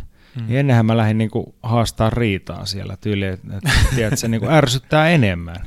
Sitten mä tajusin, että se on ehkä vähän huono lähestymistapa. Mm. Niin nykyään mä oon siellä huomattavasti asiallisempi, korrektimpi ja tylsempi. Joo, tai ainakin niinku, no hyvän tuulisempi. Voisi olla toinen, että... että no, se oli muuten hei yksi juttu, pakko sanoa, koska mun mielestä on sairaan siisti helppo aina kitistä kaikesta. On niin voi voi, onpas pitkä päivä ja sitä, tiedätkö? Ja, ja esimerkiksi niin sankari, marttyyri, niin mm. se on niin kuin Twitterissä on helppo olla semmoinen. Okay. Mutta sitten kun mä oon huomannut, että siellä on semmoisia, niin ei yhtään jaksa kuunnella. Niin mä totesin, että ei itsekin pitää välttää semmoista. Että, että miten sitä valittamaan, jos se ei ole niin oikeasti. Ja. Miten se nykyään suhtaudut, siis siinä, jos siinä maailmassa pyörii, niin onpa kohtaa jatkuvasti kuitenkin niin kuin myös aika negatiivisia reaktioita, Kyllä. reaktioita, kaikkea tätä, mistä puhutaan niin kuin myrkyllisenä so, tota, sosiaalisena mediana ja myrkyllisenä heimokulttuurina, niin miten sä oot oppinut elämään sen kanssa? Ihan itse asiassa mä oon oppinut ihan hyvin, että pari kertaa kun ollut tosiaan, silloin kermat viittasin sen, että kun oli lihaton lokakuu, mm-hmm. niin kuin ihan oikeasti ihan lokakuussa, miksi lokakuu? Ei täällä kasva mikään. Miksi ei voi olla joku sesonki? Eli niin kuin ihan naurettava mun mielestä. Niin mä twiittasin, että mitäs tässä joskus semmoinen kuukausi, että jokainen saa syödä mitä huvittaa. Ja. Niin siitä lähti ihan vittu järjetön. Joo, se lähti ihan, sitten olisi lehissäkin. Mi- mi- mistä ja Ulla Appelsin kirjoitti. Siitä, että mä tolleen sanoin. Että saa syödä mitä huvittaa. Niin. niin. Sä voit kyllä katsoa sitä iltalähennosta, siitä oli isot jutut silloin, kun koska mä olin itsekin ihan hämmentynyt. Mitä sä opit maailmasta?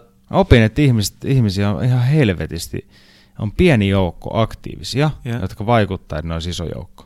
Ja kun yeah. se pieni joukko aktiivisia tavallaan näkee mahdollisuuden päästä esille sun kautta, okay.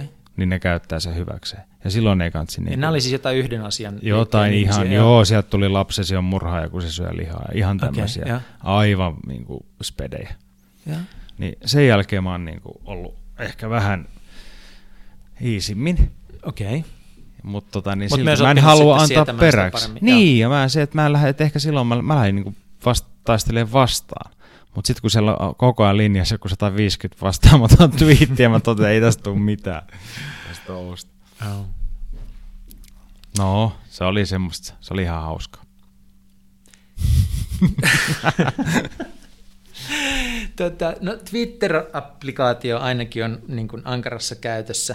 Tota, tässä podcastissa kysytään aina lopuksi kolme kysymystä Joo. ja ensimmäinen näistä kolmesta vakiokysymyksestä on se, että mikä on sellainen applikaatio tai ohjelma tai verkkopalvelu, jota sä oot viime aikoina käyttänyt enemmän kuin aikaisemmin? No, mun pakko sanoa, että toi Supla ja Radio Play.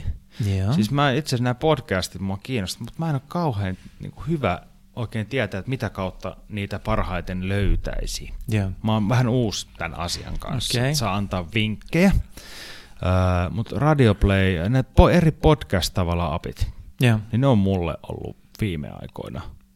Suomalainen palvelu Kieku on ehkä tuttu Okei, sulle. Semmoinen on sitten, iTuneshan on ihan ylivertainen, että sitä, sitä kautta niin kun ihmiset löytää niitä. Sitten on joku Castbox ja Joo. muita, että kyllähän Mutta niitä... Kiaku, mua on su- suomalaiset, kun aina kun mä oon yöllä joo. himaan töistä, Joo, musta mä en tykkää kuunnella musaa, mä tykkään kuunnella jotain puhetta. joo. Viimeksi mä kuuntelin jotain kalastusohjelmaa, mä en tajunnut mitään siitä, mutta se oli ihan kiva kuunnella siitä. Hyvä. Toinen kysymys on, että onko joku sellainen kirja, jota sä oot viime aikoina suositellut kavereille? Ehdottomasti semmoinen kuin Herkkusuun kasvatus. Ei ole mikään ihan tuore kirja, se on pakko sanoa. Mutta tota niin, Herkkusuun kasvatus on musta uskomattoman hieno, se on aika vanha kirja, pokkari, tota, mutta kertoo tavallaan siitä tarinasta, miten ihmisestä tai henkilöstä tulee herkkusuu. Okay. Puolan alueella. Puolan. Miten, joo, okay. miten hän kokee eri makkarat ja leikkeet ja juustot ja millaisia ominaisuuksia niissä on. Ja, siis fiktiivinen Ja. tarina, mutta aivan mielettömän ihana kirja. Okay. Ei ole liian pitkä, helppo lukea. Todella niin kuin semmoinen, semmoinen miesten harlekin. mutta hyvä, kannattaa oikeasti, se on Joo, hyvä Muistatko kirja. kirjoittajan? En muista. Pitää mutta me kaivetaan se esiin ja laitetaan tuonne tota, meidän saitille Joo. me tieto siitä. Ja sitten aivan lopuksi, kun vietät oikein hyvän viikonlopun täällä koto-Suomessa, niin missä sen vietät ja mitä sen viikonlopun aikana tapahtuu? Öö, no kyllä, sanotaanko näin, että jos on vähän semmoinen niin hemmottelu viikonloppu, jos voisi olla, niin mulla on kyllä niin kuin pari paikkaa toi öö, Hirvihaaran kartano Joo, Mäntsälässä. se on hieno. Ja siellä on se satavuotias savusauna. Aa, Se vanha, siellä on siis sata vuotta, missä on se pikku ikkunaluukut mm. ja näin. Niin lyhyt matka Helsingistä, huone, ei ole musta mikään överi kallis. Tota, syö siellä hyvää ruokaa, satavuotiaaseen savusaunaan Mm. ja pikku käppäily. Niin siinä on mulla aika täydellinen. Totta kai lasi hyvää champista, ehdottanut. Kyllä sitä nyt puoli pulloa menee, jos rehellisiä ollaan, ei nyt kaunistella. Mutta perheen kanssa, siis joo, koira, lapsi, vaimo. Siinä on mun mielestä, se on mulle aivan mielettömän ihana. Henri ja Leen, tuhannet kiitokset tästä keskustelusta. Kiitos paljon, oli mahtavalla.